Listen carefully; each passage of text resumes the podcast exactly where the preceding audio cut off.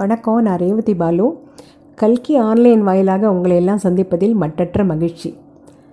இன்னைக்கு ஆலய தரிசன பகுதியில் நம்ம சென்னை பூந்தமல்லியில் இருக்கிற ஒரு பழமையான சிவன் கோவில் பற்றிய தகவல்களை உங்களோட பகிர்ந்து கொள்ள போகிறேன் சீர்காழி பக்கத்தில் உள்ள வைத்தீஸ்வரன் கோவிலை பற்றி அநேகமாக எல்லாரும் கேள்விப்பட்டிருப்பீங்க. நிறைய பேர் அங்கே சென்று சுவாமியை தரிசனமும் செஞ்சுருப்பீங்க. தஞ்சாவூர் கும்பகோணம் மாயவரம் பக்கம் உள்ள பெரும்பாலான குடும்பங்களுக்கு குலதெய்வமே இந்த வைத்தீஸ்வர சுவாமி தான் இங்கே பூந்தமல்லியில் ஒரு ஆயிரத்தி ஐநூறு ஆண்டுகளுக்கு முற்பட்ட ஒரு மிக பழமையான கோவில். அதே போலவே ஒரு வைத்தீஸ்வரன் கோவில் தான் அப்படின்னு கேள்விப்பட்டதும் ரொம்ப ஆச்சரியமாக இருந்தது. வெகு காலத்துக்கு முன்னால் ரோக நிவாரண சித்தர்னு ஒரு மகான் அங்கே இருந்தாராம். அவர் சமாதி மேலே கட்டப்பட்ட சன்னதி தான் இந்த வைத்தீஸ்வர சுவாமி சன்னதி அப்படின்னு கூறப்படுகிறது. சிவனுக்கு வைத்தீஸ்வரன் என்றும் அம்பாளுக்கு தையல் நாயகி என்றும் திருநாமம். ஸ்ரீ தையல் நாயகி உடனுரை ஸ்ரீ வைத்தீஸ்வர சுவாமி திருக்கோவிலான இந்த கோவில் மிக பழமையான கோவில். வைத்தீஸ்வர சுவாமினாலே நம்ம எல்லாருக்கும் அவர்தான் வைத்தியர். நாடி வருபவர்களின் நோய்களை தீர்க்கும் மருத்துவர். இதில் ஒரு ஆச்சரியம் என்னன்னா சீர்காழி அருகே உள்ள வைத்தீஸ்வரன் கோவிலில் உள்ள எல்லா சன்னதிகளும் இங்கே சென்னை பூந்தமல்லி வைத்தீஸ்வர சாமி கோவில்லையும் இருக்குது ஒரு கோவிலை போலவே இன்னொரு கோவில் இருக்கிறது என்பதால் நம்ம அறியாமலேயே மனசுக்குள்ளே ஒன்றோடொன்றை ஒப்பிட்டு பார்க்க ஆரம்பிச்சிடுறோம்.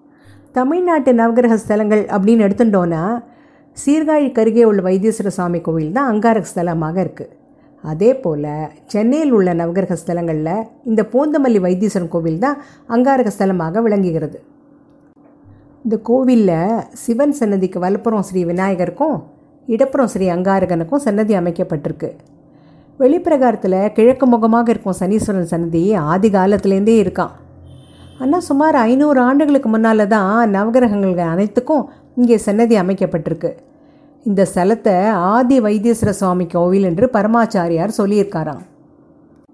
முதல்ல கொடிமரத்துக்கு அருகே உப்பு மிளகு கொட்டி பிரார்த்தனை செய்து கொண்டு அப்புறம் தீர்த்தத்துக்கு வெளியே தீர்த்த ஜலம் வரும்படி அமைக்கப்பட்டிருக்க குழாயில் கை கால்களை சுத்தம் செய்து கொண்டு நந்தி பகவானை வணங்கிவிட்டு கோவிலுக்குள்ளே நுழையிறோம்.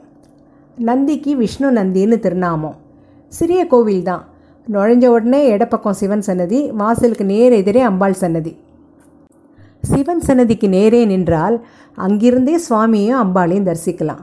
அவர்களை தரிசித்து விட்டு அண்ணாந்து பார்த்தா அங்கே உத்தரத்தில் நவசார மண்டலின்னு ஒன்று இருக்குது சிவனோட அறுபத்தி நாலு வடிவங்கள் அதில் பொறிக்கப்பட்டிருக்கு. அதை பார்த்து பிரார்த்தித்து நம் கோரிக்கைகளை வைத்தால் அது நியாயமான கோரிக்கையாக இருக்கும் பட்சத்தில் நிச்சயம் நிறைவேறுமா? அம்பாள் சன்னதிக்கு மேலே அங்காரகனோட வஜ்ராயுதம் பொறிக்கப்பட்டிருக்கு. அங்காரகனுக்கு இங்கே உருவம் இல்லை அருவமாக தான் இருக்கா? அங்காரகனுக்கு ஒரு சாபத்தினால தொழுநோய் வந்துருத்தான். அப்போது இங்கே வந்து தை மாதம் முதல் செவ்வாய்க்கிழமையிலேருந்து பங்குனி மாதம் ரெண்டாவது செவ்வாய்க்கிழமை வரைக்கும் மொத்தம் பத்து செவ்வாய்க்கிழமைகள் இங்கே உள்ள ஸ்தல விருட்சமான தாளி பனை மரத்துக்கு அடியில் அருவமாக உட்கார்ந்து சிவனை பூஜை செய்தாராம். சாப்பை விமோச்சனமும் கிடச்சிதான் இந்த ஸ்தல விருட்சமும் ரொம்ப அபூர்வமானதான் மிக உயரமாக வளரும் பனை மரத்தை தான் தாளி பனைமரம் என்று கூறுவார்களாம். பிரகாரத்தில் முத்துக்குமார சுவாமி மூலவராகவே வீற்றிருக்கிறார். இந்த சன்னதி அருகே ஸ்ரீ சக்கரம் சிவச்சக்கரம் சண்முக சக்கரம் முதலவே பரமாச்சாரியாரால் பிரதிஷ்டை செய்யப்பட்டிருக்கிறது. உட்பிரகாரத்தில் காசி விஸ்வநாதர் காசி விசாலாட்சி அன்னபூர்ணி மகாலிங்கேஸ்வரர் ஒரு பக்கமும் மற்றொரு பக்கம் பிரம்மா சமயக்குறவர் நால்வர் மகாலட்சுமி ஆகியோரும் வரிசையாக வீற்றிருக்கின்றனர். சண்டிகேஸ்வரருக்கும் துர்கைக்கும் தனி தனித்தனி சன்னதியே இருக்குது பஞ்சமுக விநாயகர் வெளிப்பிரகாரத்தில் வீற்றிருக்கிறார். இவருக்கு அருகே ரெண்டு வேப்ப மரங்கள் ஒன்றையொன்று தொட்டுக்கொண்டு இருக்கின்றன.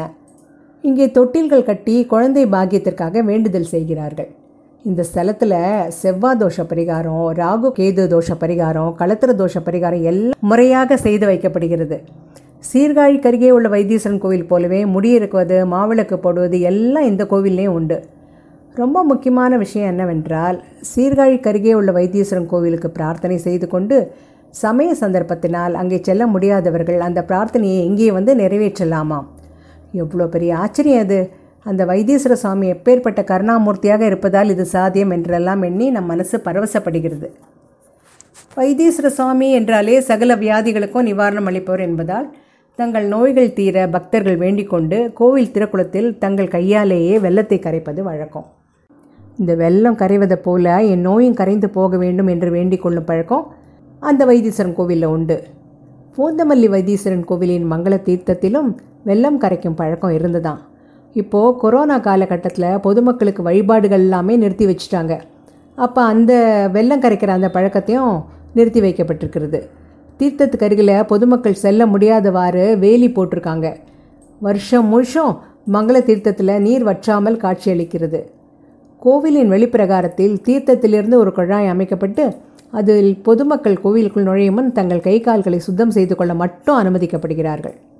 ஒவ்வொரு வருஷமும் மாசி மாதத்தில் இருபத்தொன்னாம் தேதியிலிருந்து இருபத்தஞ்சாம் தேதி வரை சூரியனுடைய கதிர்கள் காலை ஆறு மணிக்கு நேராக ஈஸ்வரன் மேல் படுமா.